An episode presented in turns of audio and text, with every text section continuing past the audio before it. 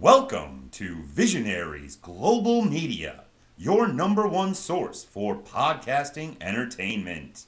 Visionaries Global Media, envisioning excellence on a global scale.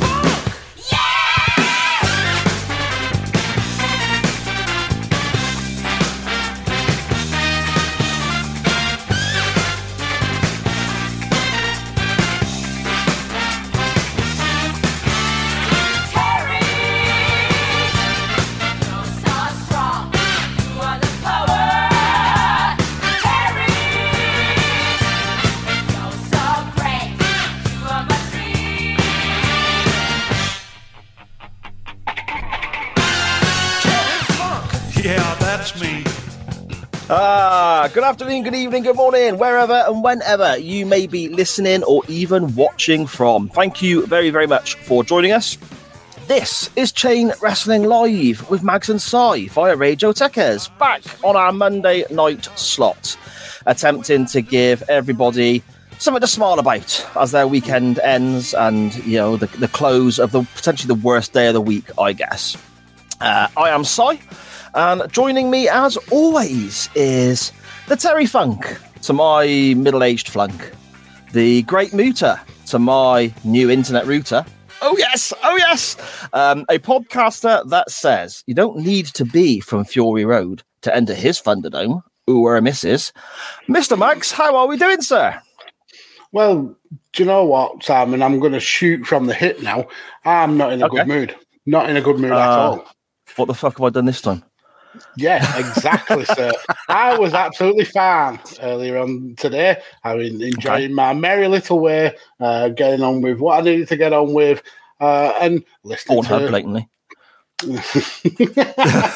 ex hamster, uh, listening to uh, th- my regularly scheduled podcast. And who pops up on one of my uh, one of my favourite podcasts, the uh, the UTT podcast?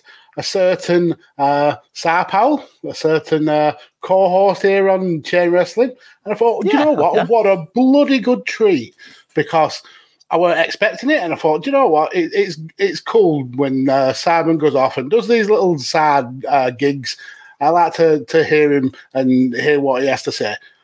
And within thirty seconds of you being on that show, you were slagging me off, sir, slagging me off, and I get it. Um, it's it's a little bit of comedy, I suppose, uh, to break the ass. But you kept it up all the way through the show. You anytime I listen to a podcast with Mags on, uh, I'll just I'll just skip that episode. Oh, I was heartbroken. but uh, being serious, it was it was it was such a, a good episode. I really enjoyed it. Uh, props to uh, Rob and Dan over there at, um, at UTT podcast. It's a, an outstanding. Yeah, and it was cool to to hear you on there. Uh, how's your day been? Yeah, all right, mate. All right. Um, oh God, are you still there? Yeah, there you are. I thought I pressed something wrong then. cool. I thought I disconnected myself already, Mags. Um, yeah, no, I've been all right, mate. I've been all right. I haven't listened back to UTT yet. Um, I'm going to need to because it's recorded so much in advance. Um, people were messaging back and forth on Twitter, talking about saying it was a great episode and, and so on. And we had Steve O popping up and saying, uh, you know, Si was a great guest and so on. But I can't remember anything that we discussed because it was so long ago. I can barely remember what I had for dinner a couple of hours back. Do you know what I mean? So remembering what was discussed on this podcast recorded a few weeks ago, I got no no idea. So I'm going to need to go back and have a look, mate. You may not remember it, but you said some comments that I personally will never forget. Well, you might have just upset me that day or something. I don't know. so it could have been any day, any day we've ever ever spoke. Uh, what have you been up to this week then, mate? Anything good?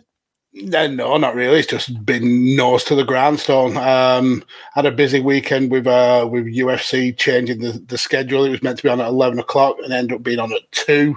Uh, so yeah, that that threw me uh, for a loop. Ended up basically wasting yesterday just because I was so tired. Um, but yeah, it's uh, been a busy weekend. Yeah. Ah, fair enough, mate. Fair enough. Um, I caught a bit of a TV show earlier. Okay. Um, do you remember our episode on game shows that we discussed a while back? I, I do. And you put forward Only Connect as a show that you liked. As one of the best shows that the, the BBC Right. produced. I've I've not got any idea about this show at all until literally an hour ago, when I sat down. I was basically pre- prepping for this show. Believe it or not, I actually did do a bit of prep this week, Mags, and um, um, it popped up on the little box saying, "Oh, this starts this starts eight o'clock," and I was like, "Oh, that's what Magsy's on about." So I clicked on it to have a look. Um, I ain't so sure, mate. Where do they find these people? Right. So what I'm going to do now is I'm going to mute Sar. Uh, he's not allowed to talk anymore. And we're going to carry on with the episode, and I'm going to read through some of the comments here in the chat.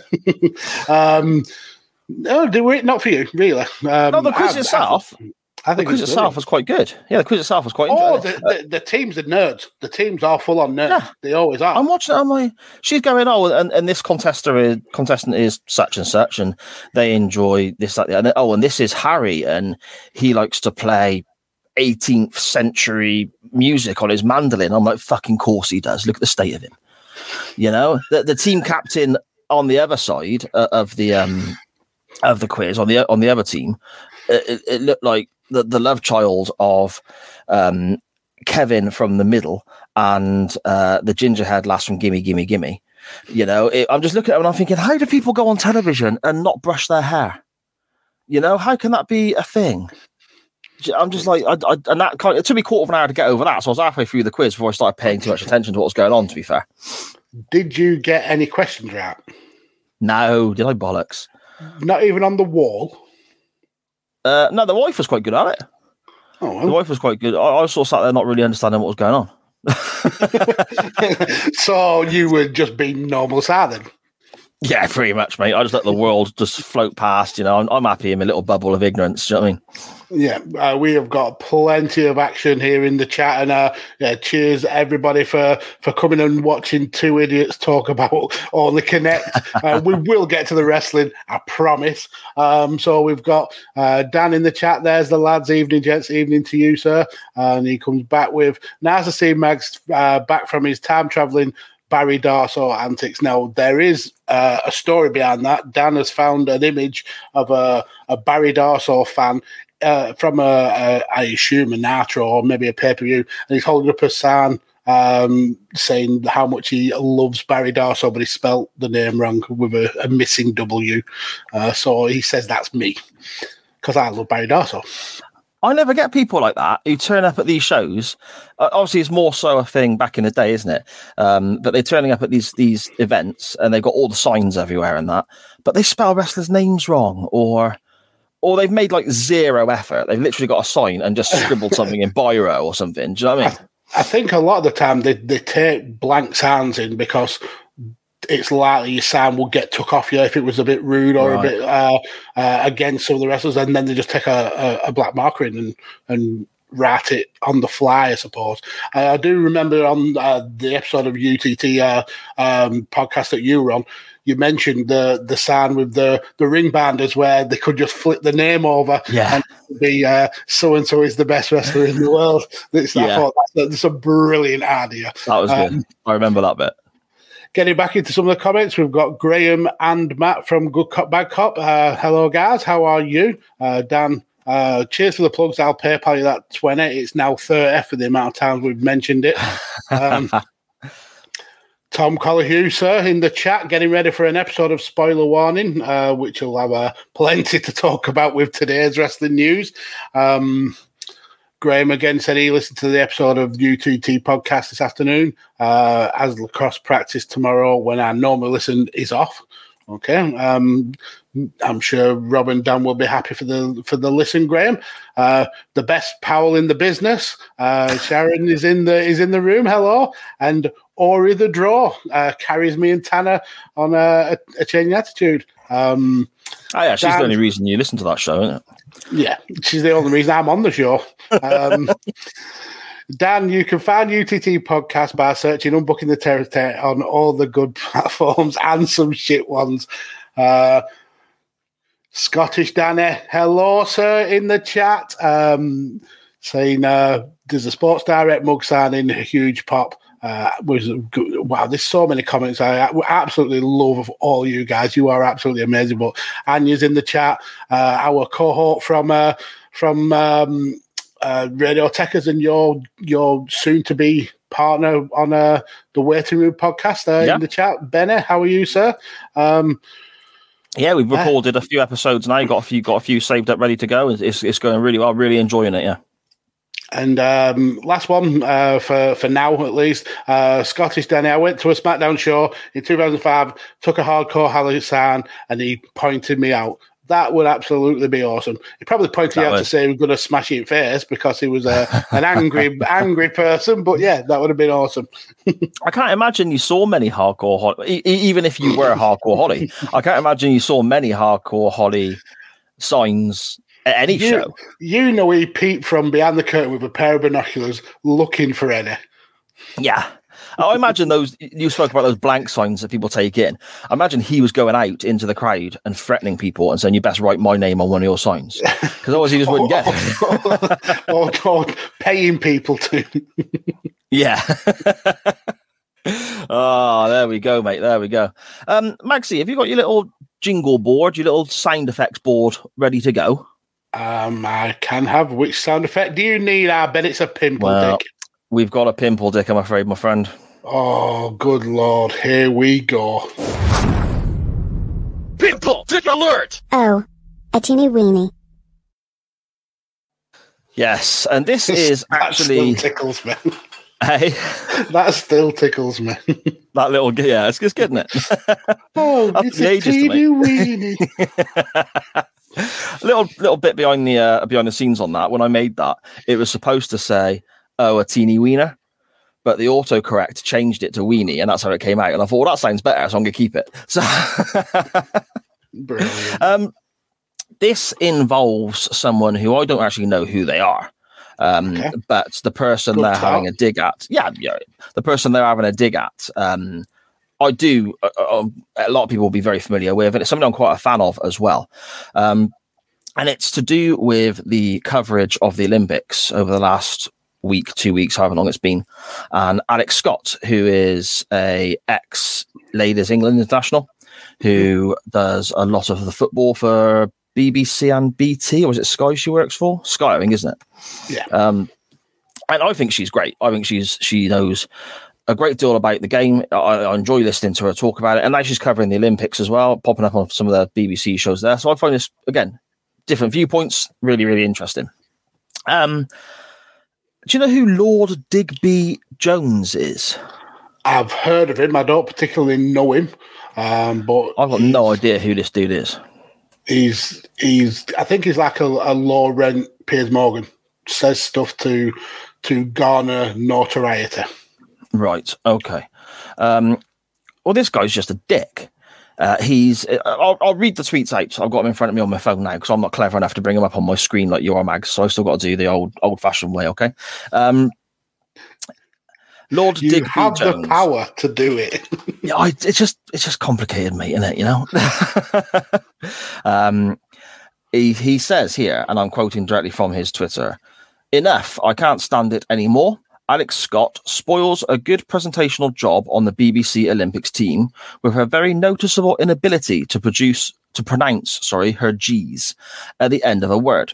Competitors are not in big letters, not taking part, Alex, in the fencing, rowing, boxing, kayaking, weightlifting, and swimming. She's hot on the heels of Beth Rigby at Sky, the Home Secretary, for God's sake. Can't someone give these people elocution lessons? I fear that it may be aped by youngsters along the lines of the use of moronic interrogative originally caused by neighbours on behalf, and I'm not going to read anymore. Um, yeah, basically, he's having a pop at Alex Scott because of the way she's pr- pronouncing certain words. Um, I don't particularly like it.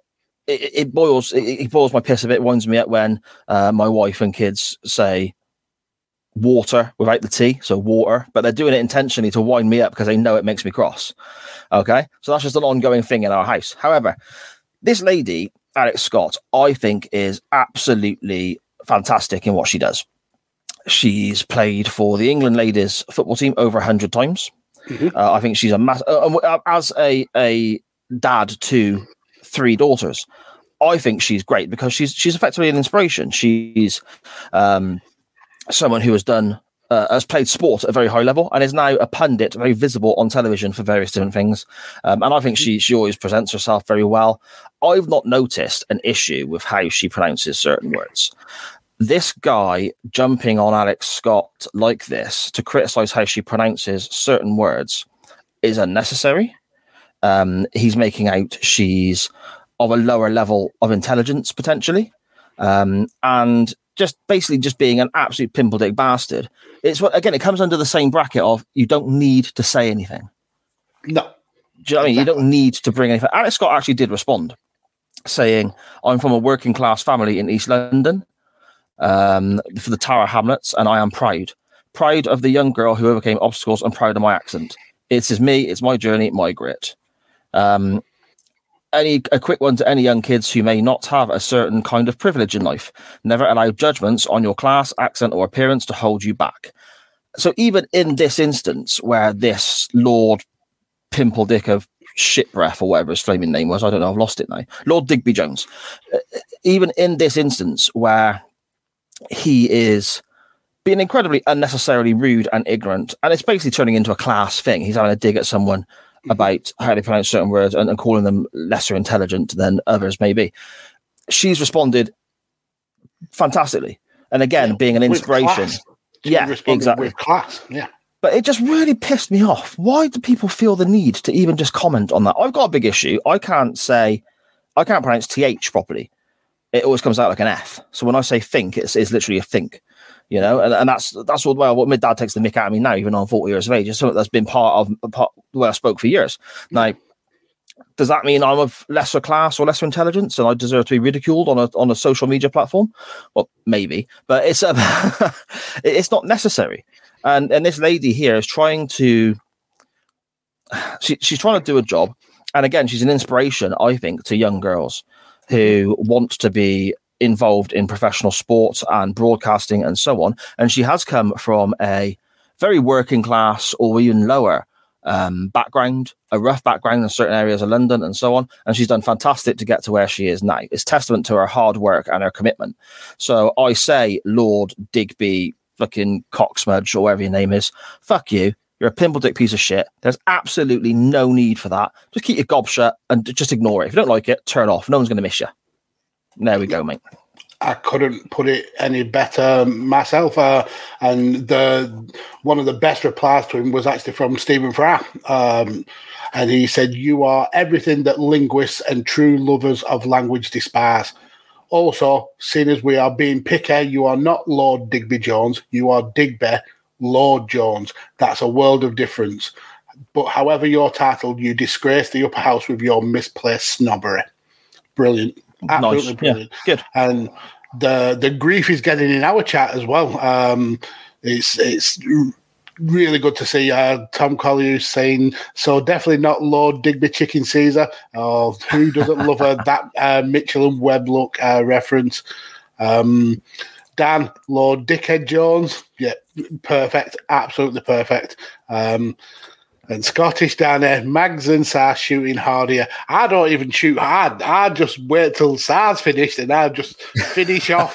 I, he does the, the, the killing and I just like finish him off. It's it's a brilliant. I love a I love a good pimple dick. Yeah, and a very deserved one as well, mate. Thoroughly deserved. Absolutely, absolutely. Ah. So then, shall we jump to Twitter and see what our fantastic viewers slash listeners have given us this week, mate? Yes, we shall. We shall. Okay. Um, for this week's topic, we thought that we'd get people talking about food because it seems to be, along with um, drunk stories, which will eventually return again very soon. It seems to be a popular topic. Along with the drunk stories topic, we do anything food orientated. You lot go mad for. You love it. So we played title or toasty in the past that got a great response. We've done various t- topics about you know uh, odd food takes and so on. This week we decided um, that you, you you you know you get those moments where you want to grab yourself some lunch. I guess you're out and about in town, you're driving, you pop in a garage, you pop in a shop or whatever, and um, you know you get these meal deals. Don't you? Like you know, for three quid, you can have a drink, a, a sandwich, and a bag of crisps, or or whatever, something like that. Different supermarkets, different petrol stations, gas stations, whatever. So it's like, what do what, what what are people's go to? What is your ideal situation here? What do you do you get? And we said we can have uh, one sandwich, stroke wrap thingy, a bag of crisps or similar, a dessert, so chocolate or fruit or whatever, and your drink. Um, As if anybody picked fruit. yeah, exactly. I was going to say no, no fruit. Um, we had some quite interesting responses, Magsy. I think it opened a little insight into some of our listeners, mate. hmm certainly did. And uh, when we were discussing this topic, I knew this would throw some cats amongst the pigeons because this is a heated, heated topic. It'll uh, it'll show up every now and again on uh, on Twitter, but uh, there's actual Reddit posts and Reddit uh, s- Oh, uh, really? sub, subgroups dedicated to uh, the the meal deal. So yeah, it's uh, it's interesting to see what uh, some of our our uh, friends and viewers and listeners have, have come up with. Yeah, definitely. Um, I'll just list them as they came into us in the usual order. Uh, our first response was from Five Nerds Go at Five Nerds Go on Twitter. Um, he, well, they responded absolutely nothing of them because they're all covered in the devil's whatever uh, mayonnaise. I hate all supermarkets for that. I'll just have some McCoys, a Wispa, and a banana milkshake. Okay, I quite, I don't mind mayo, mate. I don't mind a bit of mayo on stuff, but if you don't like it, yeah, a lot of them are coked in mayo, aren't they? Yeah, uh, it's it's usually because it's easier to spread than putting butter on, I suppose. Uh, but I do get his point. Sandwich mayo uh, from from meal deals is usually bland and tasteless. Um, but I mean, you give him an option to to have a a, um, a, a duck wrap with no mayo, but he didn't. Matt didn't seem to uh, seem to be uh, receptive to that. I So, love, I love a duck wrap, mate. That's my that's my go-to. I think a duck wrap. That's nice. That is. well, we'll we'll get to yours soon. Don't worry. Uh, Rob at UTT Rob, something cheese savoury. He says, um, salt and vinegar McCoys, cherry Pepsi Max, Wispa Gold. See, I'm not loving the. I'm not loving the the uh, popularity of the Wispa Gold. I think you Really? guys are, are, Ah. are picking it on yeah, purpose here, here we to go. wind here me up, to wi- to wind me up. But the rest is standard. I mean, cheese servers I'm not a huge fan on because they, they pack it full of onion, and I'm not a big onion lover. But salt and vinegar McCoy's and uh, cherry Pepsi Max are standard good picks.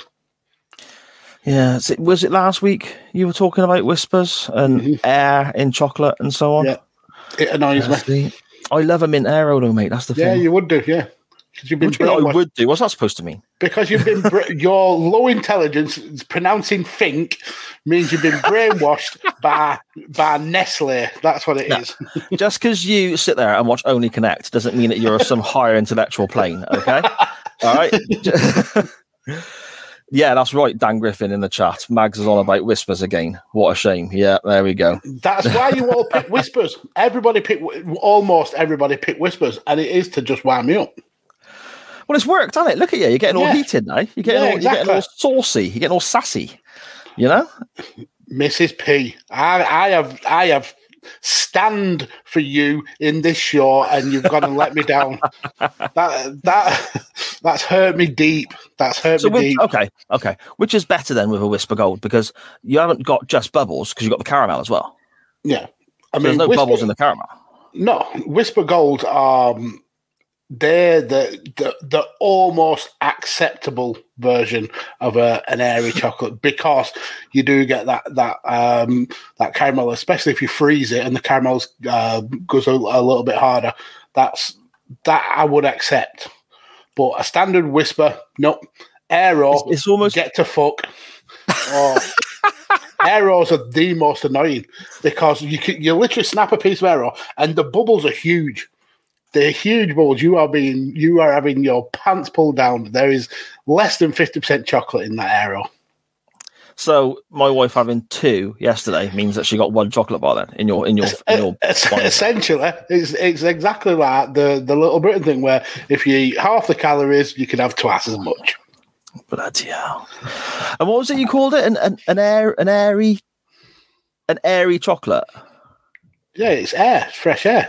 So why not just buy a proper piece of chocolate and then just go and get exactly the same but more chocolate for your for your money?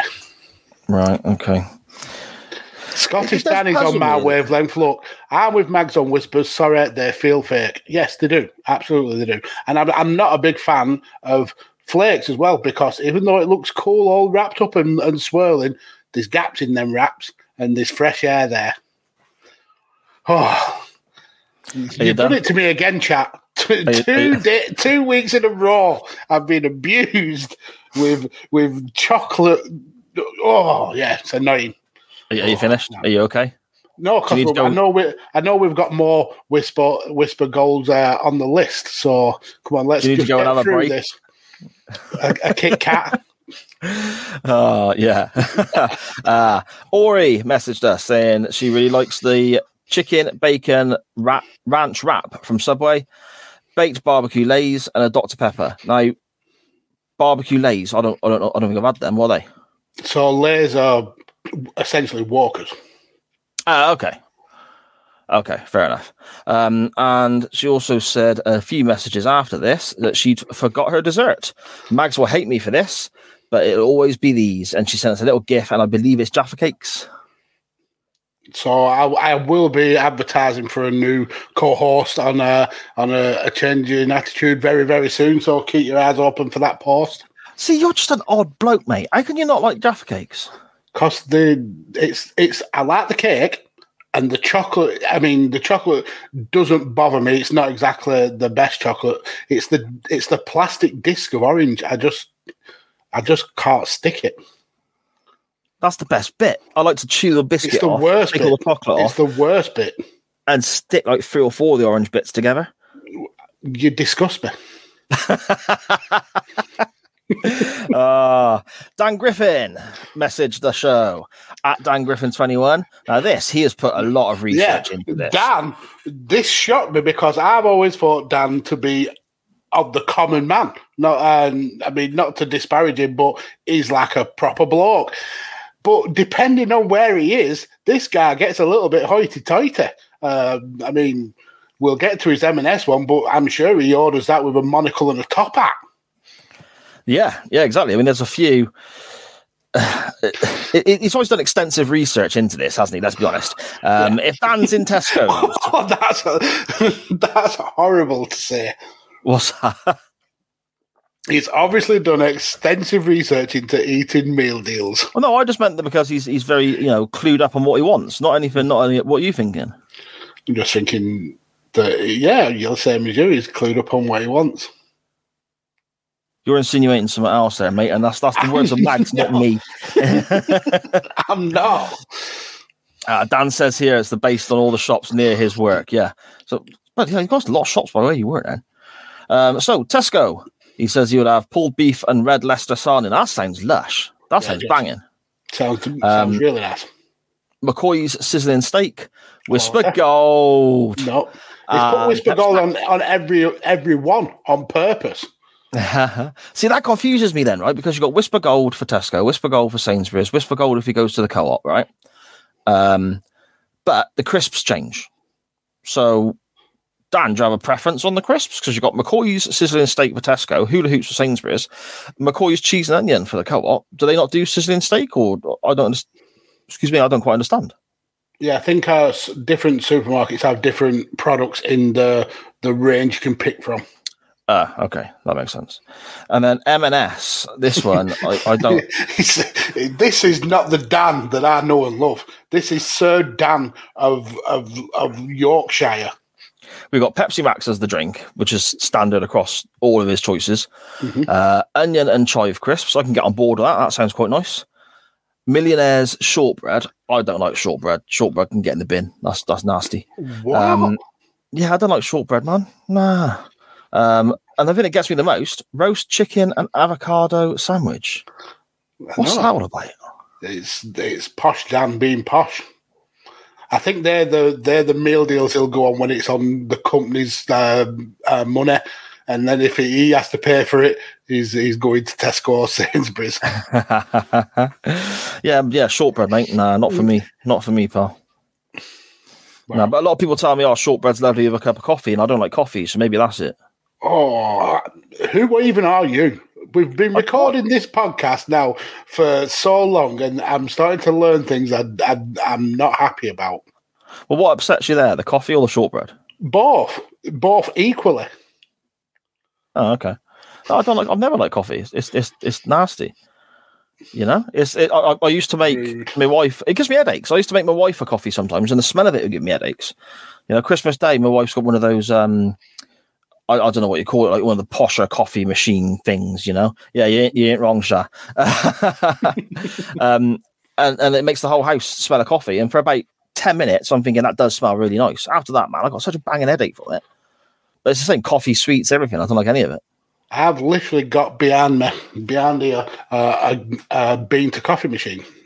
Right? Yeah. cup machine. So you put in the, the raw beans, and then it makes you the, the cup of coffee. It's, it's the best invention known to man. Yeah. Ah, fair enough. Fair enough. Um, yes. Yes. That's because Well- I'm right and Mags is wrong. Yeah, Graham Wood. Graham Wood, because he, he likes to be pernickety. Pernickety. Okay. Um, at Scottish Juggalo, Danny, uh, he says he has this almost every single day. Um, so uh, on one aspect from there, I suppose, you know, variety is good, Danny, but at least you know exactly where you're coming from and what you want. Ham and cheese sandwich, barbecue beef hula hoops, Red Bull, Kit Kat. And he says, gotta go chunky with a Kit Kat. Now, I'm not a big fan of Kit Kats either, mate.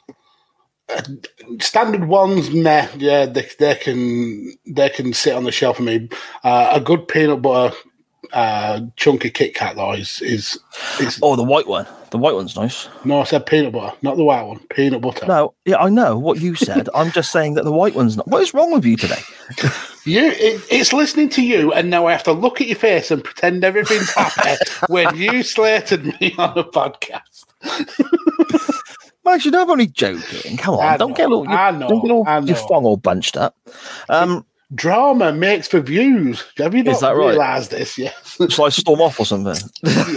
I'm fucking. This podcast can piss off from now on. Yeah, Um, going do back to going back to Danny's pick, uh, the only one I would probably avoid out that is Red Bull. I'm, I don't mind energy drinks, just something about Red Bull. Just yeah, I, I can't get on with the flavour. It's very kind of like it leaves a bitter taste in your mouth. But the rest, yeah, it's fine. There used to be a um, a nightclub close to me years and years and years ago. They used to make a drink called a shamble. Have you heard of that? No, And it's champagne, vodka, and Red Bull, all in, all in like a little tall wine glass thing. Um, and it's like this is going back years and years, and even then it was like nine quid for a glass of it. But you had five of them, mate. My God, you couldn't see. It was great. I wonder if that place is still open. Actually, I'm going to find out. Um, Andy Bang Bang podcast. Uh, tuna mayo and lettuce, flaming hot monster munch. Oh, great shape, monster munch. Yeah. Double decker Diet Coke. I mean, No. t- take the lettuce off because it's essentially crunchy water. Um, yeah, that's a, a solid standard four. Take the lettuce off because it's crunchy water, as you just say? Yeah, that's what it is. Flavorless, crunchy water. It's crunchy water. Bloody hell. Flaming hot monster munch, though, mate. Bang What a, what a shape. Yeah, What that a is a shape. great shout. Andy has nailed it there. Yeah, well done, Andy. You, you, you've done really well, mate. We're proud of you, pal. um, all the way from Australia, they have meal deals in Ramsay Street as well. Um, Chris Mangle at mango underscore Chris on Twitter. He says chicken, triple or ham cheese mayo, cheese onion walkers. Um, he likes apple slices, grapes, no melon though. So there you go. That's someone who went for fruit mags. But the Australians are quite a healthy race, I suppose. Um, Healthy race. yeah, yeah, isn't they? The- I mean, they may be healthy, but race. They're Is that not the right term? Like people. Okay, so what term shall I use? A healthy nation? I, what shall I? Yeah, nation, people. Okay, Well, well, there you go. I mean- I, I, if I've offended anyone in Australia with that comment, I deeply apologise. These are the thoughts and words of Simon, and, and not chain wrestling or uh, Radio Techers, but Mags on the slide does agree. Um,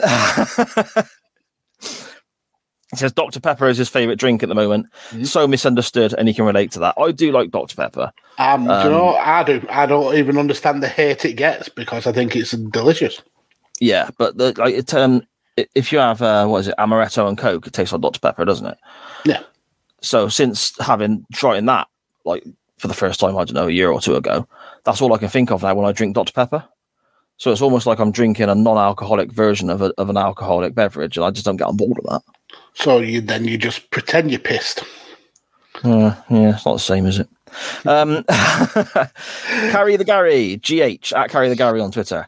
Uh, water, Oreos, ready salted Pringles, hummus sandwich. That seems quite uneventful, doesn't it? Water. So, yeah, you know. I don't get me wrong, again, it's, it's healthy. I mean, the Oreos may not be, but hummus sandwich. I like hummus. I love sandwiches. I don't think I've ever tried a hummus sandwich. I would, I would try it, but it's not something that would uh, I'd get that excited about. Ready salted Pringles. I'm not a massive fan of Pringles uh, in general, um, so they'd get a pass from me. Water, yeah, I don't mind water.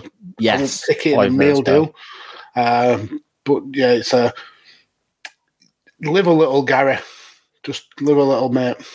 I'm on board, and I'm going to get a little bit uh, of heat, I expect, from this from my kids and whatnot. But yeah, I agree with five minutes go there. Oreos do suck. I don't get it. What's Well, you're wrong. the best bit of an Oreo is is the bit in the middle, isn't it? The white bit, right? Yeah. Well, you can But get double enough- stuff. You Yeah, get double stuffs. But does that not defeat the purpose though? Because if if they already have to release one that's got more of the best bit in it, does that not already tell you that the original one isn't good enough? No, because what they're doing is they are servicing two sectors of the market: the sector that likes the biscuits, the sector that likes the cream. Hmm, okay. So I'd Marketing happily- genius. Marketing I'd quite happily genius. just just same as the orange bit in Jaffa cakes. I'd quite happily just take the the, the white bit out the middle. I agree with Mrs. P. Uh yeah, there we go. Do you know? And this is something I only found out pretty recently, uh, and it's props to uh, Mr. Pruitt who's just entered the chat here as well. They do party size Oreos in the states, and they look like frisbees. And Really? I'd need to try one. They are huge. Seriously, Yeah. what like, like like this big? Yeah, like a dinner plate size. Why? See, I get on board with that just because it's something different, but I imagine I'd be very, very disappointed with that as well. just just on, on a larger scale. Yeah, just more disappointment. It, uh, the thing is, it's it's uh, the biscuit bit is too hard. Do you know what I mean? It's it's almost like it's I don't know, gone stale or something. It's too hard. It's like Yeah, but the whole then you're eating Oreos wrong because the whole point is that you twist, you lick the cream off, and then you dip the biscuit in milk, which softens it up.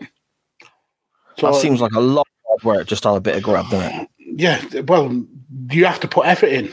That's if you want the best out of it. Nah, I don't get on board with that, mate. It's the same as like w- when you have like um. You know, you know, meat like roast chicken or whatever like that. Yeah, I don't want the, the the chicken on the bone or anything. I just want my meat on a plate so I can just eat it. I don't have to pick it like ribs and that. That seems like a lot of messing about just to get a bit of food. Wow, you you you're a Neanderthal, aren't you?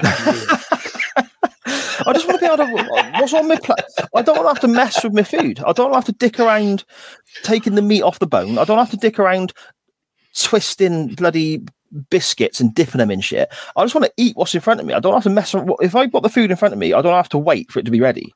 That's that defeats the purpose, surely.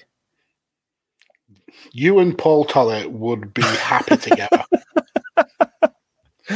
Oh, but it's, it's true though, mate. It's true though. And yeah, Oreos can get in the bin. Um, my middle daughter, Livy, uh, loves a bloody meal deal, mate. Constantly getting messages. Dad, can I have three quid? Dad, can I have three quid? Dad, can I have three quid? Whenever she's out and about, because she travels like pretty much the whole of Gloucester. She, she'll nip out for the day, and we'll get messages of, "Oh, I'm I'm here now." Yeah, okay, no worries. And then she'll message an hour later, "Oh, I'm over here now," and it's like that's like six miles from where you just were. She treks all over the place. So she's constantly surviving on these meal deals, I think. Dad, can I have another three quid and all this sort of stuff? Um, and she says chicken and bacon wrap, cocktail sausages and ketchup. I think you can get a little box of them, can't you? Yeah. With a little sachet. Mhm.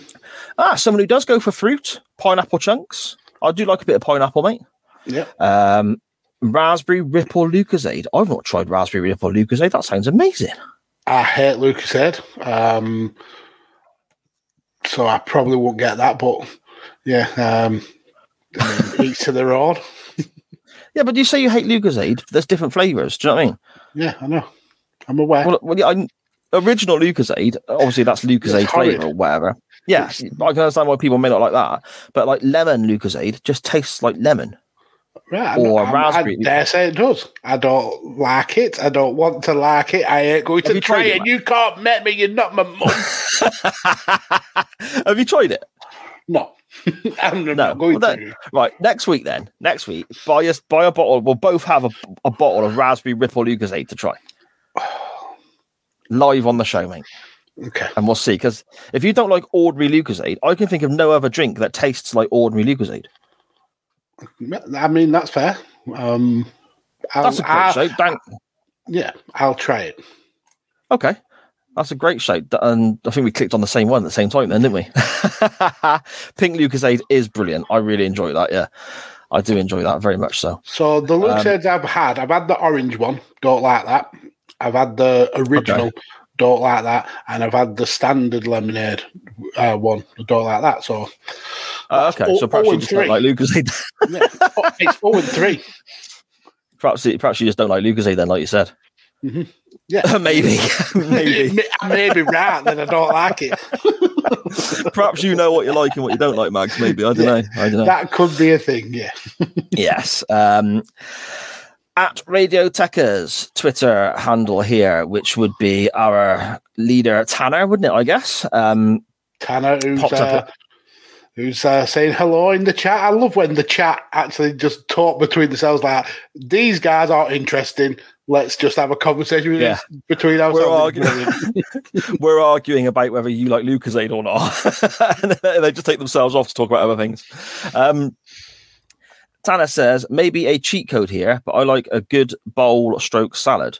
Cubed ribeye, shredded chicken on a salad with lettuce, tomato. He's giving me a freaking Recipe. What's, he's giving me a recipe here. uh, on top of rice and beans with avocado or steak chicken. I don't think I don't think that can apply. I, I'm going to have to disqualify you. I think Tanner. That's far too flash the, for the- meal deal. the thing with Tanner, uh, and I, I love him dearly, um, but he is a foodie. Um, Yeah. He's very, very into the whole um, cooking and uh, meal prep. So he's he also is very posh, or he, he pretends to be posh. I mean, he he right? will he will will cook a brisket for like twenty hours um, and show off about it. So yeah, so what does that do then? Just make it more like tasty. Well, yeah, you slow cook it. A brisket is like a, a piece of meat that needs cooking for a long, long time, uh, and he, he'll he'll essentially smoke it. Uh, so when you cut into it, it's got like a dark ring around the edge, and then the meat's still like red and juicy. Um, yeah, Ah, okay. I mean, I have to give him his props. He is good at it. Ah, fair play. Fair play. Um, uh, Stevo finishing off here on Twitter with our good buddy at Total Stevo on Twitter.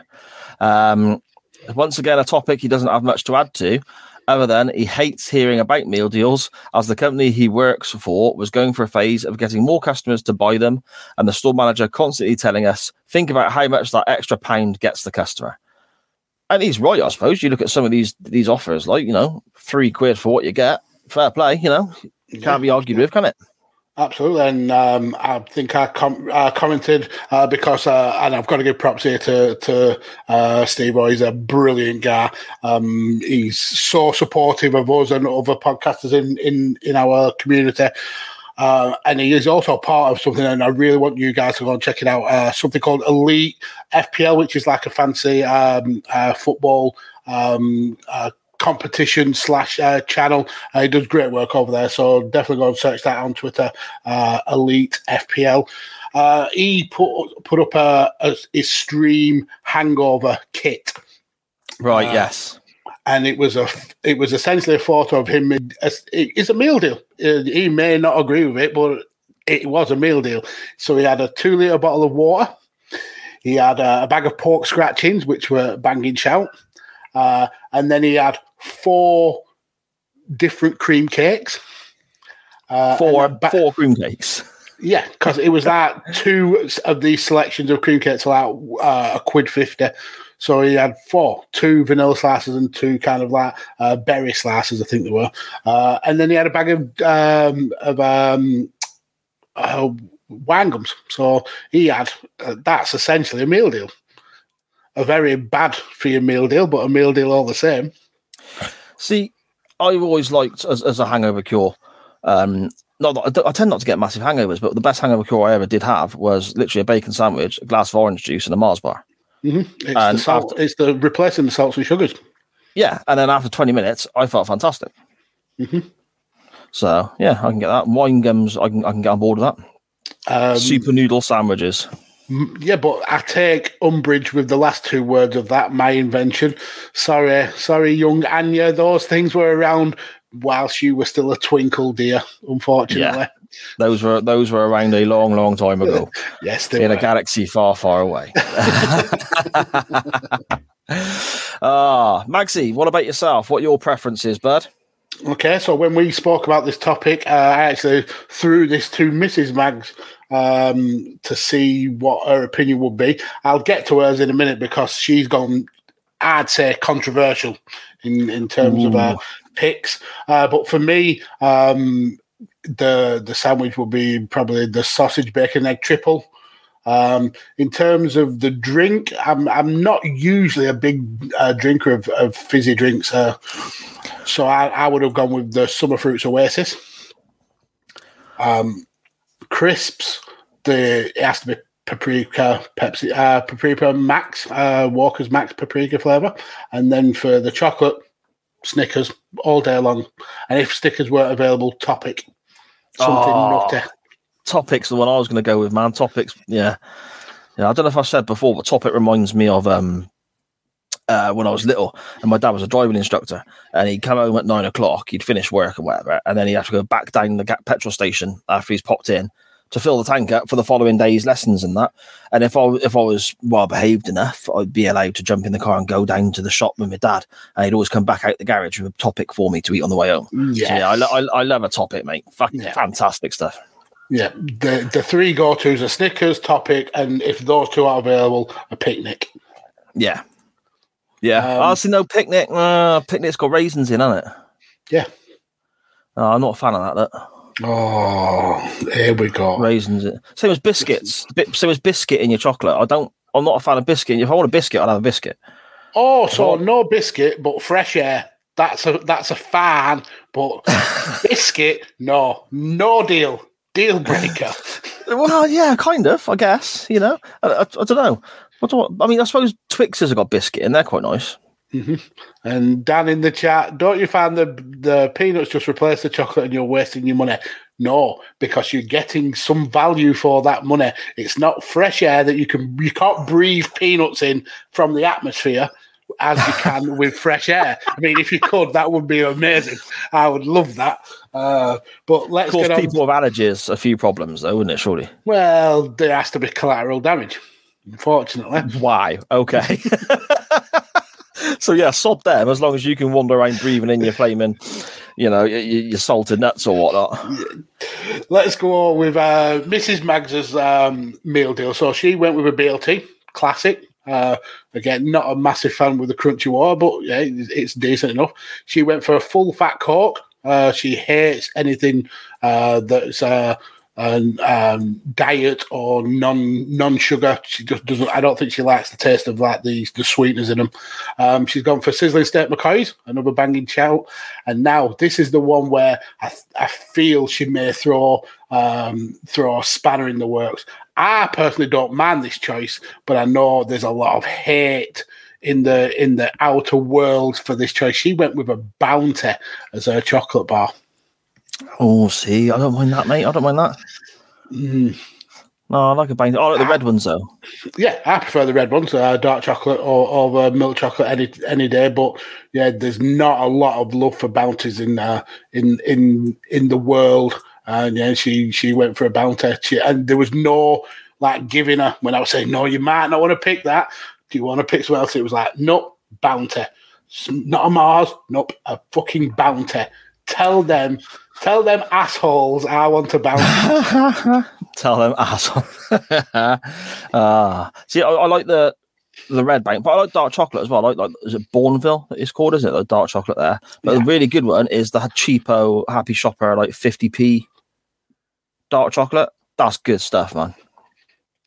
I mean, it's a definition of good. I mean, yeah, I like that. I like it. The white chocolate as well. The Happy Shopper fifty or Euro Shopper it's called now, isn't it? Euro Shopper. Um, Bloody fifty p. Eh? bloody Brexit. Taking our happy away. yeah, took all our happiness away. Took all our happiness away. Um, my wife's choices were uh, chicken and bacon wrap, which is great shout. I love a, I love a wrap, Mags. I'd rather have a wrap than a sandwich. I think. Uh, Um, cheese I- and I onion really crisps. Like a wrap. Yeah, Yeah. cheese and onion, standard. Yeah. Um, a twirl. Now, is that Mm. controversial, Mags, because of the air? the, the a twirl would escape because it's got a layer of full chocolate wrap. It's essentially a flake with a jacket on. So right, but that- Aero that- has chocolate all around. Uh, No, Wispa has chocolate all around. It, it don't does. try, don't try and mess my logic, sir.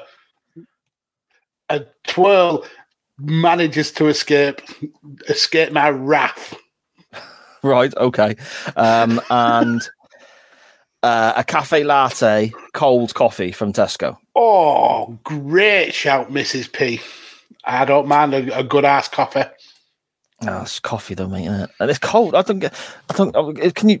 Is that a thing? Yeah. Cold coffee. Well, it must be because people sell it, don't they? But cold coffee. Yeah. It just sounds, sounds like. You know, my, my hot drink preference is tea. I wouldn't drink cold tea. You know, or or like Lipton's iced tea stuff. That I mean, it's a thing. I'm not. It's- I would. I don't garbage, like mate. iced tea or sweet tea or anything like that. But uh, a, a a cold coffee, an iced coffee, yeah, I'd absolutely drink that. Nah, not for me. Not for me, pal. Not for me. Ah, uh, okie doke. No, he hasn't, Dan. There was still logic there. That was not. It was. He very much picks and chooses when logic applies. I think. Um, Vince McMahon. Yeah, pretty much, pretty much. uh, okay, so as always, thank you so so much to everybody who messaged the show, has been involved in the chat here, discussing this this non wrestling topic of the week. Um, if anyone has a suggestion for a non wrestling topic going forward, by all means, tweet the show, uh, comment on our Facebook, message us on Instagram, comment in the chat right now, seeing as you're here. Any ideas for a non wrestling topic going forward will be hugely, hugely, you know, appreciated. Um, you can get hold of us on it was yeah uh, you can get hold of us on all the social medias facebook instagram twitter and so on at chain underscore wrestling uh, and again thank you so so much for everyone's interactions really really enjoyed that um, we're not done yet dan where you going dude we've got to get to the wrestling now Oh, we we are actually covering some wrestling. yeah, we're going to talk about a bit of wrestling, mate. A bit of wrestling.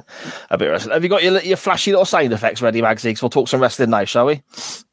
Let's do it. I'm gonna remember which one it is. Is that one? Let's get ready to rumble!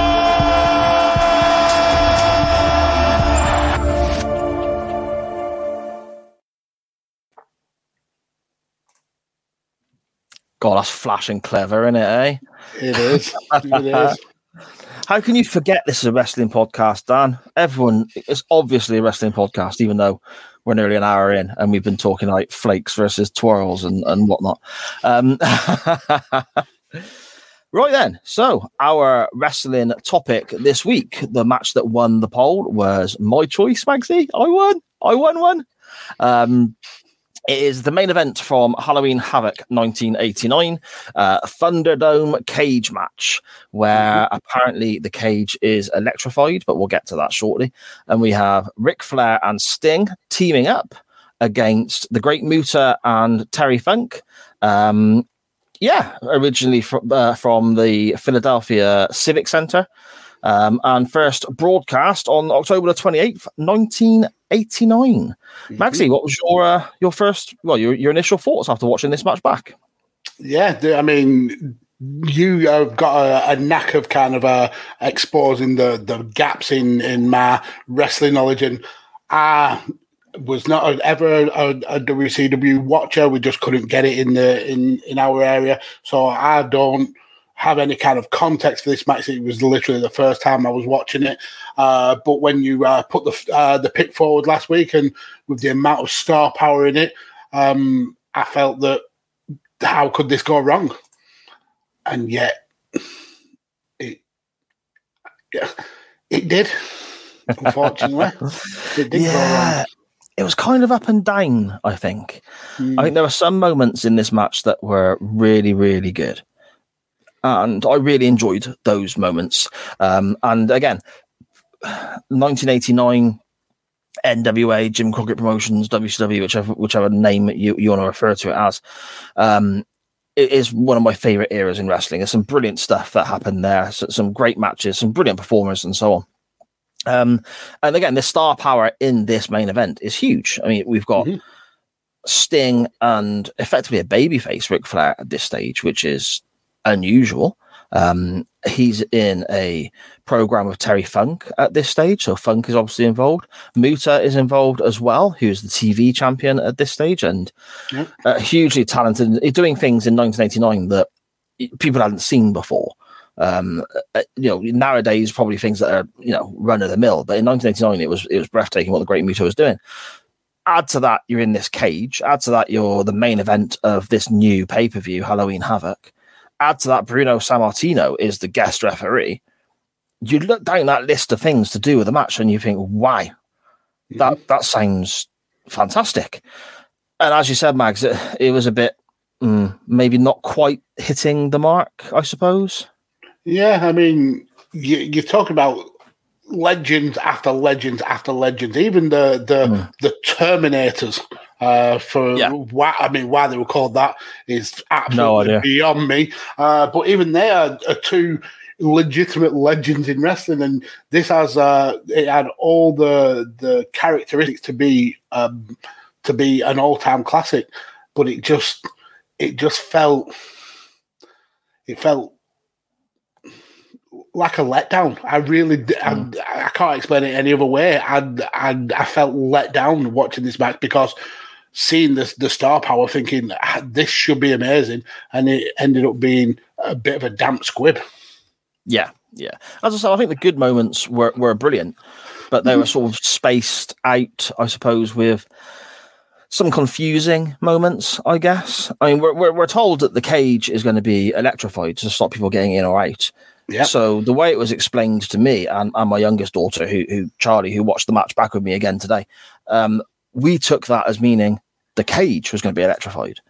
But then as the story went on, as the match went on, it seems like maybe that was just the top of the cage was going to be electrified. And then which doesn't make sense because the cage was made out of metal. So, Yeah, so it if that- one, Yeah. you'd think, yeah, you touch that cage uh, twenty foot away, you should still get an electric shock. It just, it it just didn't work for me. Uh, I mean, the the cage itself was it looked impressive. It certainly wasn't the thirty foot that uh, that Jim Ross claimed it would it was. Um, but then they had all the kind of Halloween stuff hanging off it, and I think that kind of took away from um, the the seriousness of the match. It looked a little bit tacky. Um, the the the uh, entrances were I thought were were really uh, really cool. Uh, Terry Funk coming down almost like a a, a, ye olde western. The the fans hated him, absolutely detested him. And didn't Um, he play up to it well? I mean, a couple of times he's he's it looks like he's going to fight with the crowd. There's uh, one point where someone throws a bottle of water over him, and he looks like he's is essentially looking to square up to someone. Uh, Muta came out, uh, and there was a guy moonwalking behind him. Um, Yeah, what was that about? I have no clue. I don't even know See, who the guy was. I didn't notice that at first. I saw when because it, the WCW in these in this era had a thing about the the person who was going to make the entrance would start at the top of the ramp, obviously, but they wouldn't come through a curtain or anything like that. They'd just be stood there waiting for their music to play, and then on their cue start walking. So Muta is stood there with Gary Hart at the top of the ramp, and you can see him from the wide shot and that. And then there's a guy stood behind him. Now that I noticed, thinking, okay, that's just some security fella or, or something like that. They start walking, and it was Charlie who said, "Why is that guy walking backwards behind him?" Yeah, it was really. And I was like, I, I don't weird. know. Really strange. And the fact that if it was for a reason, they'd be doing it for everybody, surely. But it was only literally for for Muta, wasn't it? and it's never even touched upon by the commentary. No. It's not even really mentioned. Uh, so why he's there or what point he uh, he was uh, meant to be fulfilling, I, I just I don't get it. I don't No. get it at all.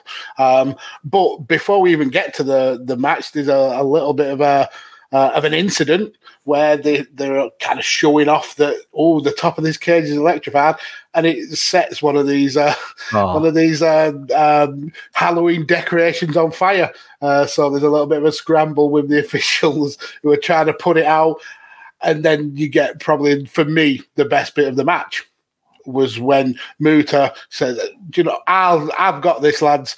Only Muta can stop forest fires," and he missed the fire. He legitimately green missed the fire and puts it out. I thought that was brilliant. It was very, very good, wasn't it? Really mm. good stuff. Just missed in the fire. Oh, just brilliant. All the entrances, like you said, Magsy, were great. Sting looked fantastic, didn't he? With the, the- the sort of the black tights, but then like the the really bright face paint and trim on the tights as well. Flair just is just in this era that nobody could touch him, could they? He was so so just just that's how a champion should look to me. Absolutely top class.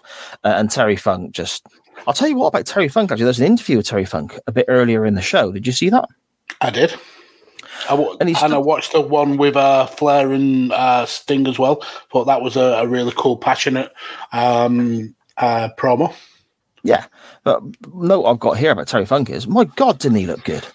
Like Yeah, just proper ripped. ripped. It, abs and everything. Not- Yeah. yeah. Yeah. So I don't know. This is the sort of time he'd have been doing films and TV as well, wouldn't it? I think popping off. Mhm. What what year was Roadhouse made? Because he was in Roadhouse, wasn't he? That was late Um, eighties, wasn't it? Yeah, I, I bet it's around this time. Yeah. And he was in an episode of Quantum Leap as well. And that would have been around this time, like 89, 90, 91 ish sort of thing. So maybe he was trying to trim down a bit or look after himself for, for Hollywood roles. I don't know. But he just looks absolutely fantastic, Terry Funk. and it just crazy, isn't he? Absolutely mad. Yeah, like I said, him coming down to the to the ring, wanted to fight with the crowd. Um, then even uh, as they were preparing for the match, he just grabs hold of a what should have been an electrified cage, and he's just like bouncing off it Yeah. and, and kind of rocking it and almost pulling it to pieces. Yeah, the the guy was then early aged and crazy uh, Yeah. before he ended up turning up middle aged and crazy. That's right. Um, again, grabbing the cage and swinging on it, and, and there's a lot of that that went on in the match. So for a cage that's supposed to be electrified, that baffled me a little bit. It made no Yeah. real sense at all. Um, but yeah, I mean, the, the the whole concept, if in case anyone's not watched the match back or doesn't understand, is there's no pinfalls, no submissions in theory. Um, the way the match ends is these Terminators, as they're referred to as cornermen, I guess.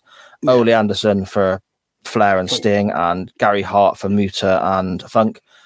If they think their guys are taking too much punishment or they want their guys out of there, they throw in the towel. Job done. End of the match.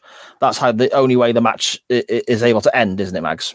Yeah, and, and that actually leads to a really good point from uh, the commentary when uh, they they try and uh, say that Gary Hart has more of a reason to not throw it in because his whole career is built off um, the the working of of his wrestlers. So uh, if they lose. Uh, or if they get to a point where they they're injured and they can't wrestle, they need he needs them to to be able to work. So he's he, there's more of a chance that he's going to throw him in and stuff like that. Uh, the way they they uh, I think it was Jim Ross on on commentary. Um, he he kind of put it across was was that he, he got the emotion across. He got like the uh, the the reasoning behind why uh, one man one Terminator would throw in the towel over the other one. I suppose. Yeah, yeah. Um, again, we, we, Ric Flair looks incredible f- throughout this contest. Um, to me, this is peak Flair. I mean, Flair in the WWF 91 92 is also really good. This sort of era, 88 through to sort of 90, 93, 94, is Flair, probably a bit before, maybe 86 onwards, is kind of at his peak. 89, he always has these incredible matches with uh, Funk on a singles level and Steamboat and so on. Brilliant stuff. Um, his chops here, Mags. Now everyone knows Flair chops are i- incredible, but his chops here. There's a couple on Funk that I literally sat there, oh, like that when it happened. And then when Sting was holding, do you see the one where Sting was holding Muta, and and Flair chop? Oh my word! he put some stank into those chops. Um, Oh. It was. Uh, it, it was almost like Walter style, the the the the, the kind of power that it was it was getting into him. Uh, yeah, they looked they looked brutal, really really Yeah. brutal. Yeah, um, we get a cool moment as well. I think where uh, I mean it's it's relatively chaotic, isn't it? You can't quite tell if people are supposed to be tagging Yeah. in and out. Well, yeah, that's that was one thing that really actually uh, started to grind me um, because they started, uh, as Jim Ross called it, Australian rules, where you had to uh, tag in and out, and then halfway through the match they just give up, and and it was a free for all.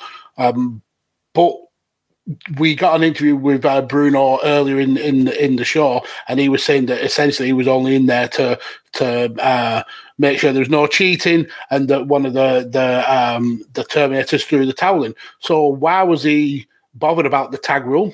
Why were the wrestlers bothered about the tag rule? Because essentially they're giving up halfway through. It was uh, it was things like that, like little um, bits that of continuity that really just didn't work for me. But Yeah, it, it was madness. It was madness in a cage. Yeah, yeah, and that- that kind of did appeal to me. I'm not going to lie that the whole madness in a cage. Um, it, there was one moment where Sammartino literally just sort of went like that and just like waving Flair in. It's almost like he said, "Sod it, do what you want." Yeah, Um, exactly. but up until that point, Flair was on the apron a lot, whilst Funk and Muta double teamed Sting.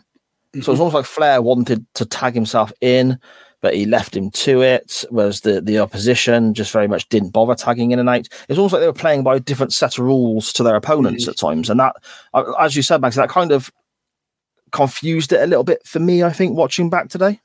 Yeah, yeah, I totally, totally agree. Um, I mean, you can kind of see the point. that the the heels will break the rules, and yet the the faces will stick to the rules uh, no matter what. Um, but yeah, it, it did seem confusing when the referee wasn't kind of uh, applying the rules to both teams. So um, yeah, it just it didn't end up making sense. I think it, it would have made it would have been better if they just said this is uh, a, a two on two battle rather than a, a tag team match. Yeah, and, and again, if you're in a cage with no rules, surely that's the way it should be. Yeah, exactly. Again, just that baffles me, mate. Baffles me. Um, we get a cool moment where Sting um, press slams Muta into Terry Funk. Um, the crowd at this stage are you can see why Sting is being built up as the next big baby face, can't you? The crowd are they adore him. Everything he does, they just pop in, and the, the, the noise for Sting is is huge. Um, he hits a couple of bulldogs, or I, I, I don't know they're called bulldogs on commentary by by Jim Ross, but he basically grabs some grabs his opponent by the hair and just rags him to the floor, doesn't he? Yeah, But- pretty much. Uh, Yeah. And the the spot you you you uh, mentioned just then about the the the kind of press slam almost into uh, into Terry Funk, he does that again later on in the match, and he it's like he gets confused. Like, what am I meant to do with him now? Should I throw him into the cage? Should I throw him into the ring? Should I throw him into the post? And he ends up just um, putting him down, putting Muta down, and then he doesn't know what to do after that. And Yeah. he's just like he just goes and has a look around and like a bit of a wave to the fans, and, and yeah, you can tell that that Sting was incredibly young. Then he, he- he's obviously now, uh, or uh, up until recently, was a, a brilliant ring general. But this Sting was was still quite. Um, he still needed to be led a little bit more. I think. Yeah. Yeah, and they're, and they're, they're supposed to be like, effectively grooming him to take over from Ric Flair, aren't they, as, as world champion? Um, it- we end up after this, the whole thing with Sting parting ways with the Horseman. Um, Flair goes back to his his more heelish persona, I guess, and we're heading towards Sting and Flair as the main event for the title before Sting then gets injured, and it kind of scuppers the whole thing a little bit. But that's a story for for another day. Um, Muta starts climbing the cage at this stage. Ah, So before we get there, Charlie- Okay, yeah. before we before we get there, we've got to. Uh, and again, this this kind of uh, goes against the continuity of the match. Um, Terry Funk actually cam- climbs the cage relatively early in the match, and he gets to the top and he touches uh, the the part that's meant to be electrified, and he gets a zap, and you can Yeah. see him kind of like physically pull away. So then, uh, fast forward to when Muta does it, he seems to be able to climb up uh, with free will and goes to the to the pretty much the same level as Terry Funk. Doesn't get electrocuted, goes even higher, and still doesn't get electrocuted. It's like, is this cage electrified or not? Who knows? Yeah, just guesswork, isn't it? Absolute Yeah. guesswork. Pretty Um, much. yeah, when Muta starts climbing the cage, obviously they've sold it as electrified. No one can escape, and the cage, the top of the cage, kind of comes inwards like this. Yeah. It sort of goes. It mm-hmm. goes. I don't know if you can see me on the camera there. There we go. It sort of goes straight up and then inwards like that a all the way lip. around. There's yeah, like a lip. Yeah. So Charlie, again, the, the voice of absolute logic in this crazy scenario, just turns to me and goes, "Why is he doing that? He can't get out." And I was like, "Yeah, she's right. You're that makes right. perfect sense. I mean, Why is he bothering?" And it's to his own detriment because he ends up trying to uh, attempt what I would assume was a moonsault, but gets crotched by the, the bars of the cage anyway. Yeah, yeah. So Um, he didn't win by climbing No. up the cage. no. Um, Funk ends up. Oh, see, I've got my notes here. Look, Magsy, I've got because there's so much going on. I'm gonna get a bit lost with what the match. Because there's, almost like two separate matches going on at one time, isn't there? As and, well. and you miss stuff as well. Uh, And uh, nowadays, WWE uh, gets big heat if they miss a spot. Uh, in this match, there were so many things that the commentators were talking about that the camera just wasn't on. Um, That was a very WCW thing as well, though, wasn't it? yeah, uh, like there were there were big moves from from Sting on on on Muta that we just don't know what happened because we didn't see them. Uh, we can we can go off what the what Jim Ross uh, and I think is it Gordon Solie who's on on commentary with him. Um, we can go off what they say, but you don't get to see it because the camera's not on it. Yeah, exactly. Um, the, the one you said about there, where where he kind of gets um, dropped on the top rope, Muta. They're saying, "Oh, st- literally, Jim Ross is shouting." Look at Muta, stay on Muta, look at Muta, because it looks like he's going for the moonsault. And the Yeah. camera cuts away to to the other two competitors just brawling in the corner. And it kind of um, it frustrated me. And I'm a huge WCW NWA fan. Um, eventually, we end up with a couple of the guys very much at the top of the cage, don't we?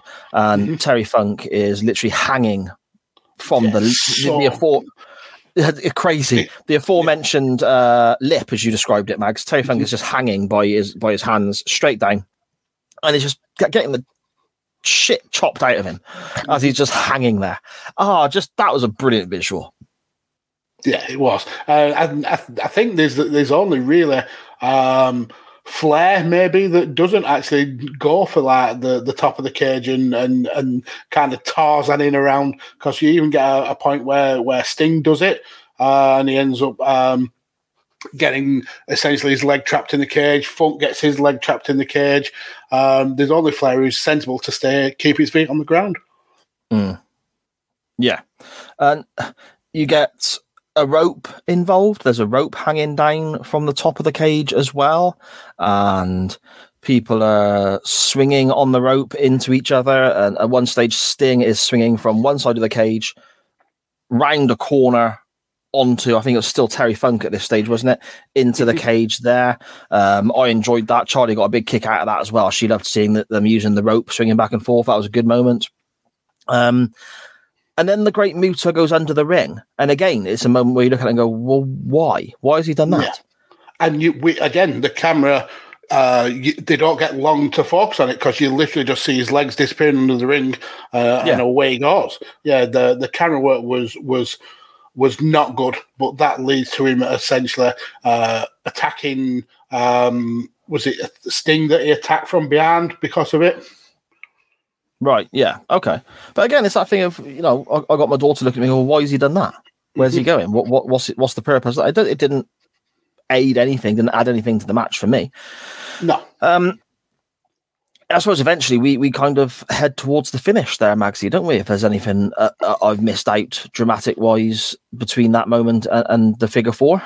I mean, if we have missed anything out, uh, uh, I implore you to go back and try and make sense of this madness of, of a match. Uh, but yeah, um, we start then uh, going uh, into the finish. Um, Flair uh, gets the, the the figure four leg lock uh, on Funk. Um, so a cool spot where uh, Sting is hitting splashes from the top rope onto. Uh, Onto Funk whilst he's Yeah. trapped in, in the figure four. I thought that was really cool. There was one that the second one uh, really worried me because um, Bruno Sammartino kind of gets in the way, and he Yeah, almost doesn't get- realise that. Yeah. he almost gets his head took off by a, a flying sting. but but essentially, this leads to the the finish um, where uh, Gary Hart tries to. Oh no, is uh, Mu, is it Muta who tries to uh, uh, attack Bruno? Yeah. Uh, Yeah. he get he gets a, a big kind of suit born punch to the face, uh, which then gives uh, Gary Hart and and uh, Ole Anderson the the the chance to kind of like pull off the shenanigans. Uh, Ole hits Gary Hart. Gary's towel goes flying in the most convoluted way. It was clearly very, very telegraphed. Uh, lands on Bruno's shoulder, and Bruno's like, yeah, what's going on here? And, and it actually takes Ole Anderson pointing to it, saying, the towel is there Yeah. on your shoulder." Finish the match. End the match. Finish the match. Uh, he grabs the towel, um, calls for the bell, uh, and the fans are the fans go absolutely mental. Um, yeah, it, I mean, it, it was fun. It, I re- I enjoyed the fun of it. I just, I just expected so much more. Yeah, yeah, I think I did too. Um, again, I use Charlie quite often in these scenarios because a lot of these matches will be the first time she's seen them. She said she enjoyed it. She she, she didn't take her eyes off it throughout the contest. There's a lot there that she did enjoy, but also my 11 year old daughter is asking me questions. Well, why is he doing that? What's the point in that? So again, I think it shows that there is a little bit of confusion there, a little bit of um, a little bit of nonsense, I guess, going on in the match as well. Um, you would think a match with these four in it in 1989 would be up there as being nine or 10 out of 10 for us mags. But there's plenty of moments i think that, that, that they get points sort of chipped away at Yeah. for the final score. Um what, what are you thinking out of 10 mate for this one? Yeah, so if I was in the crowd for this match, I can see me absolutely loving it because of just how hectic it was, uh, just the the atmosphere. I mean, that crowd was ravenous. Uh, really, kind of a, a a Philly crowd sometimes is is a thing to behold, but. Uh, watching it and judging it now, someone who's never really watched it before, I had some big expectations. Maybe that's my own fault, but uh, I think that the, the the people in this match have uh, reputations for putting on really top quality matches, and I, and I don't think this is this is one of them, unfortunately. Um, so, with the mistakes that uh, happened in continuity, uh, with the stuff that's just was inexplicable, like the tagging in and out, uh, no explanation of why uh, certain things were happening. Um, it, it scores pretty low for me. I'm going to up it for just for the sake of Muta uh, doing his best to put out fires with the mist. I thought that is one part of this that I could happily go back and watch again and again because it was fucking brilliant. Um, I can't go any higher than six. okay okay well I, i'm kind of in the same ballpark i think um I'm. I've said so many times before. This is my wheelhouse. This is what I adore. I, I love this era of, of wrestling. I love all the events, even the ones that are absolutely dross and terrible. I still enjoy going back and watching because I just love this this era. It feels a lot more. It feels more organic, more edgy, more more. I suppose real, for want of a better term. Um, Sting. This is my favorite era of Sting. That the Surfer Sting. I prefer that to the Crow. Flair is one of my all-time favorites. I love Terry Funk. Muta is excellent. Um, but so much just kind of missed the mark here. So for the fact that there's so much there that I do love, maybe I'm a bit biased with it, but I'm going to go slightly higher, Magsy, and probably give it a six and a half. Um, I was bordering on a seven, but the more we talk about it, the more I think, oh, you know, maybe there was a bit more of this mistakes and this wasn't right. So yeah, I think a six and a half for me is probably probably fair. I think, mate. Yeah, I mean, I understand you, your reasoning. For for me, I just felt let down that for, for well, essentially five with with Sammartino in the in in in the mix as well.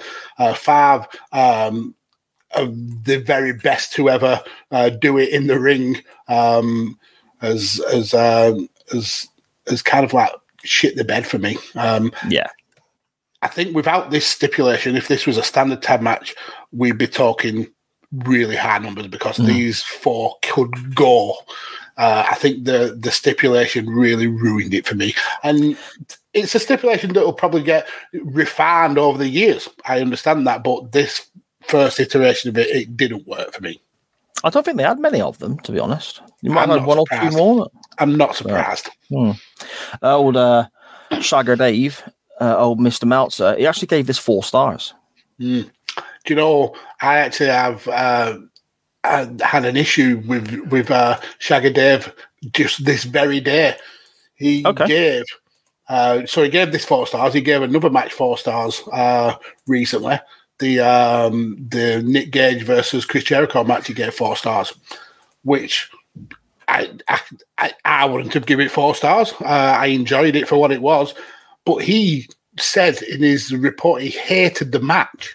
He hated Chris Jericho versus Nick Gage, but still give it four Yeah, stars. four, well, that doesn't make any sense. Right? He he explained it by saying that the crowd reaction me- Oh. deserved four stars.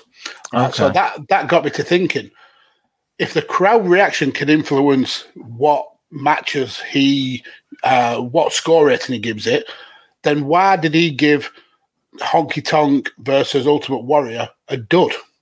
When Yeah, that crowd, crowd, wild. that crowd reaction is, uh, and I love AEW, but that crowd reaction is is uh, is a bigger pop than anything AEW has ever done. That crowd were he- were ravenous for Warrior, and he's that the crowd didn't influence him to give that four stars, but yet he gave uh, an AEW match he he said he hated four stars. Just uh, shows that sometimes maybe uh, he is very very biased. That's right, and that's why Dave Meltzer um, sometimes can be an absolute pimple dick. And Dave Meltzer's star ratings are not the be all and end all. What is the be all and end all is the chain wrestling out of ten system. That's the one that people should be paying attention to. Okay. Um. Yeah, I Dan- agree with that comment, Dan. Absolutely Yeah. spot on. So Dan in the chat has said the start and end of the match, as well as Flair chops and the rope swing, will get an eight or a nine out of me. Uh, but everything in between was like three to four, uh, so five out of ten. Yeah, absolutely makes sense. And Scottish Danny, I would love for Shaggy Dave to appear on this show to get blistered in person. I'd be I'd be nice to him. I got no. I got no issues because you've got you've got more faces than Big Ben. oh, it'd be nice to have somebody professional to work alongside. To be honest. rude. See, it's just it's it's just been that's what's happened today. Just Simon's just been just rude to me all the day long. Started this morning and it's just carried on. Yeah, I, I, I would say I'm sorry, but then I'd be lying. Um, where do you want to Brilliant. Where do you want to go next week, Magsy mate? Where Where do you link to from this? Right. So I'm gonna I'm gonna actually take um, um, um, I'm going to take a, a page out of your book. You you often use the uh, the venue for your links, and And I thought, yeah, do you know what? I'm I'm going to go that way, but I'm going to put my own slight twist on it. So this was the uh, Philadelphia uh, Civic Center. Now that actually shut down in 2005. Uh, it was actually Okay. uh, demolished after that, uh, unfortunately, which uh, is a, a shame because so many big events happened at, at this show, at this um, uh, arena, and I wanted to see what was uh, what was the first really big show that that happened after this this uh, arena had shut down uh, because Philly has always been a, a, a very kind of wrestling centric crowd. I wanted to to know what was the big shows that, that came after that, so I did a little bit of a googling, and uh, they didn't really have any big shows after uh, Royal Rumble 2004, which was the uh, the the show that that was that was the last huge show before that that stadium uh, uh, got dismantled until 2009 when they Okay. had they had a, a TNA pay per view uh, lockdown. But they actually had in July of 2009, they had a WWE pay per view. They had Night of Champions. Right. Now, Night of Champions 2009, uh, it's probably a show that you you probably won't remember that much, uh, but you'll you will remember the main event. It was Jeff Hardy challenging CM Punk Oh. for the World Heavyweight Championship. So that's where I'm going. The link is Philly, and the match is Jeff Hardy versus CM Punk from Night of Champions 2009. Why? And quite topical as well, with all the hype about CM Punk Yeah. and so on. It's almost like I knew what I was doing. Look at that, eh? We're, we're almost at the stage in my house again where I'm going to get banned from talking about CM Punk. My wife, if she's still in the chat, will back me up on this, no doubt. Um, for what is it, seven years? Every time a Raw, a SmackDown, a pay per view, or anything is in Chicago, I'm like, oh, what if Punk's coming back? And then all the rumors that start up every every couple of years, the rumors would pop up when they about, oh, CM Punk talking about coming back in wrestling. And I would fully just, I, I'd dive in mate. I'd be any slight rumor, I'd be involved in that. I'd be all over that. Um, and it's got to the point where uh, I think it was a year or two ago. Uh, Sharon actually said that she never wants me to hear me talk about CM Punk ever again because it's seven years of driving it. But on this situation, it's a bit different because it looks like he actually is coming back. Um, Well, I so, mean, so a CM Punk match, mate. I'd, I'd be all over that. I'd, I love a bit of CM Punk.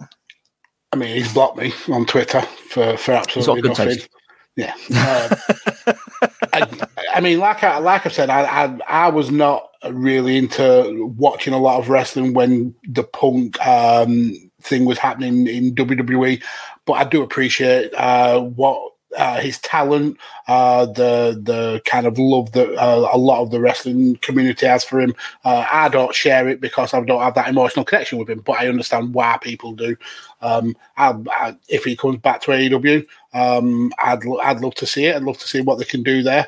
Um, I mean, they've sold out an arena on the back of rumors of On a rumor. Yeah, that's Yeah. insane. Now, imagine if he if he doesn't show. That's going to be bad. Oh, dear. That's going to be It'll be bad. good. But yeah, we'll see. I mean, there's a lot of irons in the fire for AEW now. Uh, rumors of Daniel Bryan, rumors now of Bray Wyatt, and even later, on- uh, earlier on today, now potentially rumors of Ric Flair being involved. So yeah, we'll uh, we'll we'll see. Yes, like, I'll, I'll make CM Punk. I, I, and that, that whole feud was great with Punk doing the whole straight edge thing mm-hmm. and talking about Hardy's addictions and really, really good and great matches as well. So that if if my selection loses to that, I'm going to be secretly quite happy because that is a great shout. However, hopefully it will not lose to that. My selection is staying with WCW. Surprise, surprise, because that's something I adore. But we're going to look at a, a different era in WCW. Um, 1989 to 1997. It's not a, a big jump in time. It's it's it's seven eight years depending on when in the in the calendar it is. However, in wrestling, that can be a, a, a time warp. That can be such a massive difference in what companies are doing. And 1989 WCW and 1997 WCW are like two different companies. Um, Earlier down on the Halloween Havoc 89 card, there's quite a few title matches. One of them is Lex Luger defending his NWA United States Championship against Brian Pillman. Uh, it's quite a good match. If people go back and have a watch of that, it's quite good. Luger's got his working boots on that evening, and Brian Pillman is obviously always fantastic.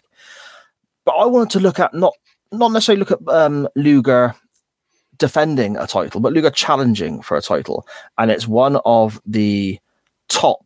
I, I place it in the top five moments to ever happen in the history of Monday Nitro, which is a big shite when you look at the things that happened on that that TV show when it was running regularly.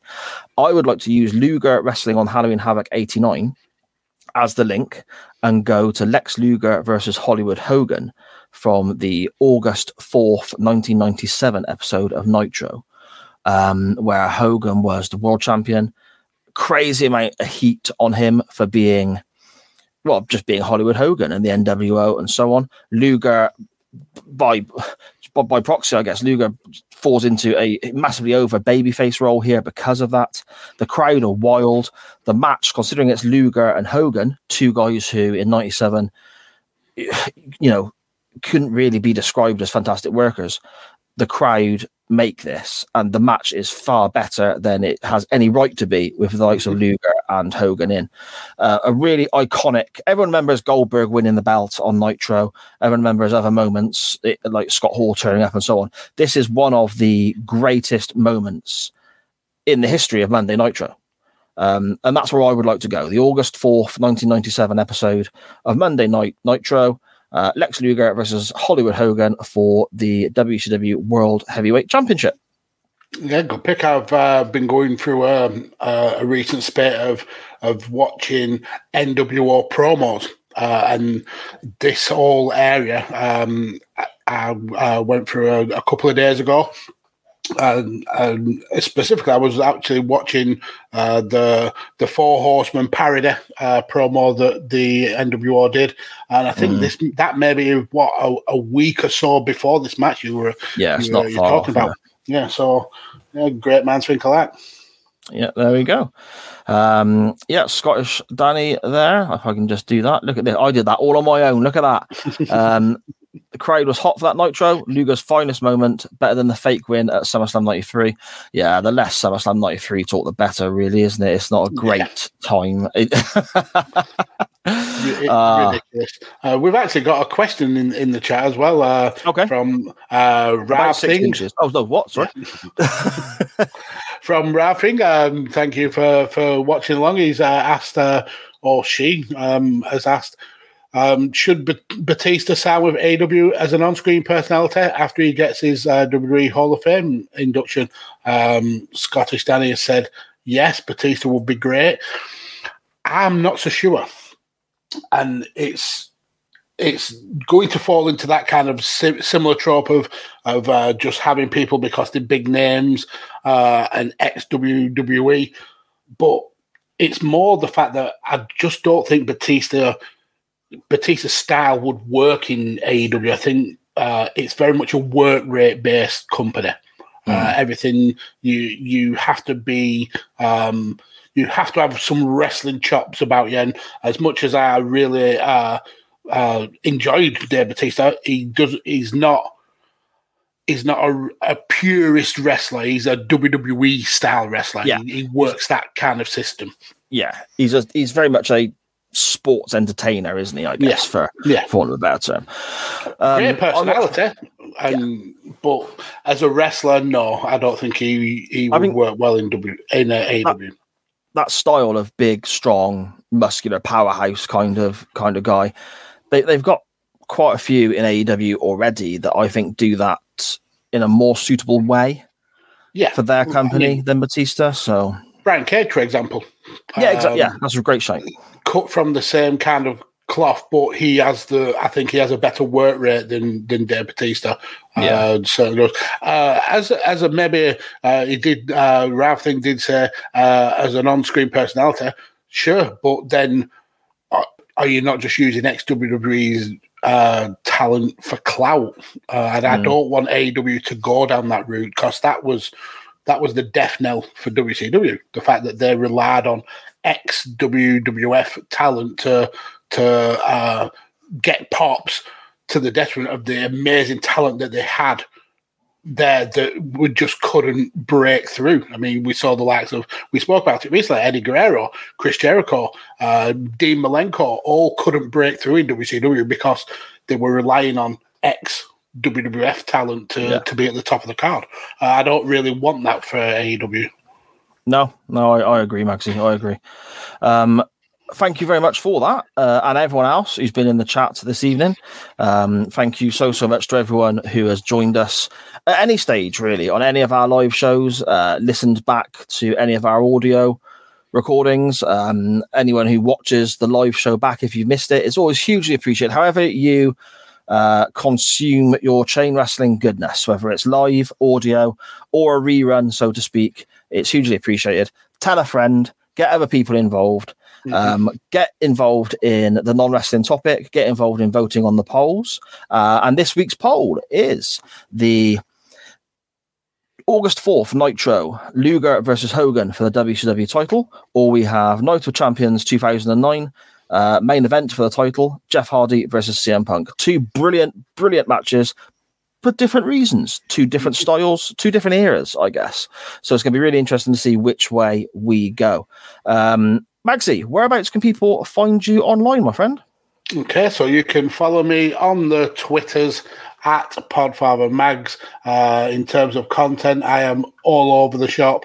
Uh, many of it here on Radio Techers. So give us a, a like and subscribe, uh, and you'll uh, you will see plenty of my face all over this channel. And if you don't really like my face, you can listen to my audio, uh, which again is all over this channel. So yeah, come and uh, give me a follow on Twitter and give our Radio Techers a sub here on YouTube or Twitch. Yep, definitely. Um, you can find me at SJP Words, as it says just here. There, look. Um, you can find the show, most importantly, on Facebook, Instagram, and Twitter at chain underscore wrestling. Uh, Twitter is where you will find the poll and so on to vote in. Get involved there. Make sure you're sharing, retweeting, following, and all that great inter- interweb technological stuff that the cool kids do. Um, yeah, and thank you as always to everybody for getting involved. Um, I'm off now to try and blow out a fire with some mist and maybe pick up a topic if the shop's still open. Magsy, I'll speak to you next week, my friend. See you later.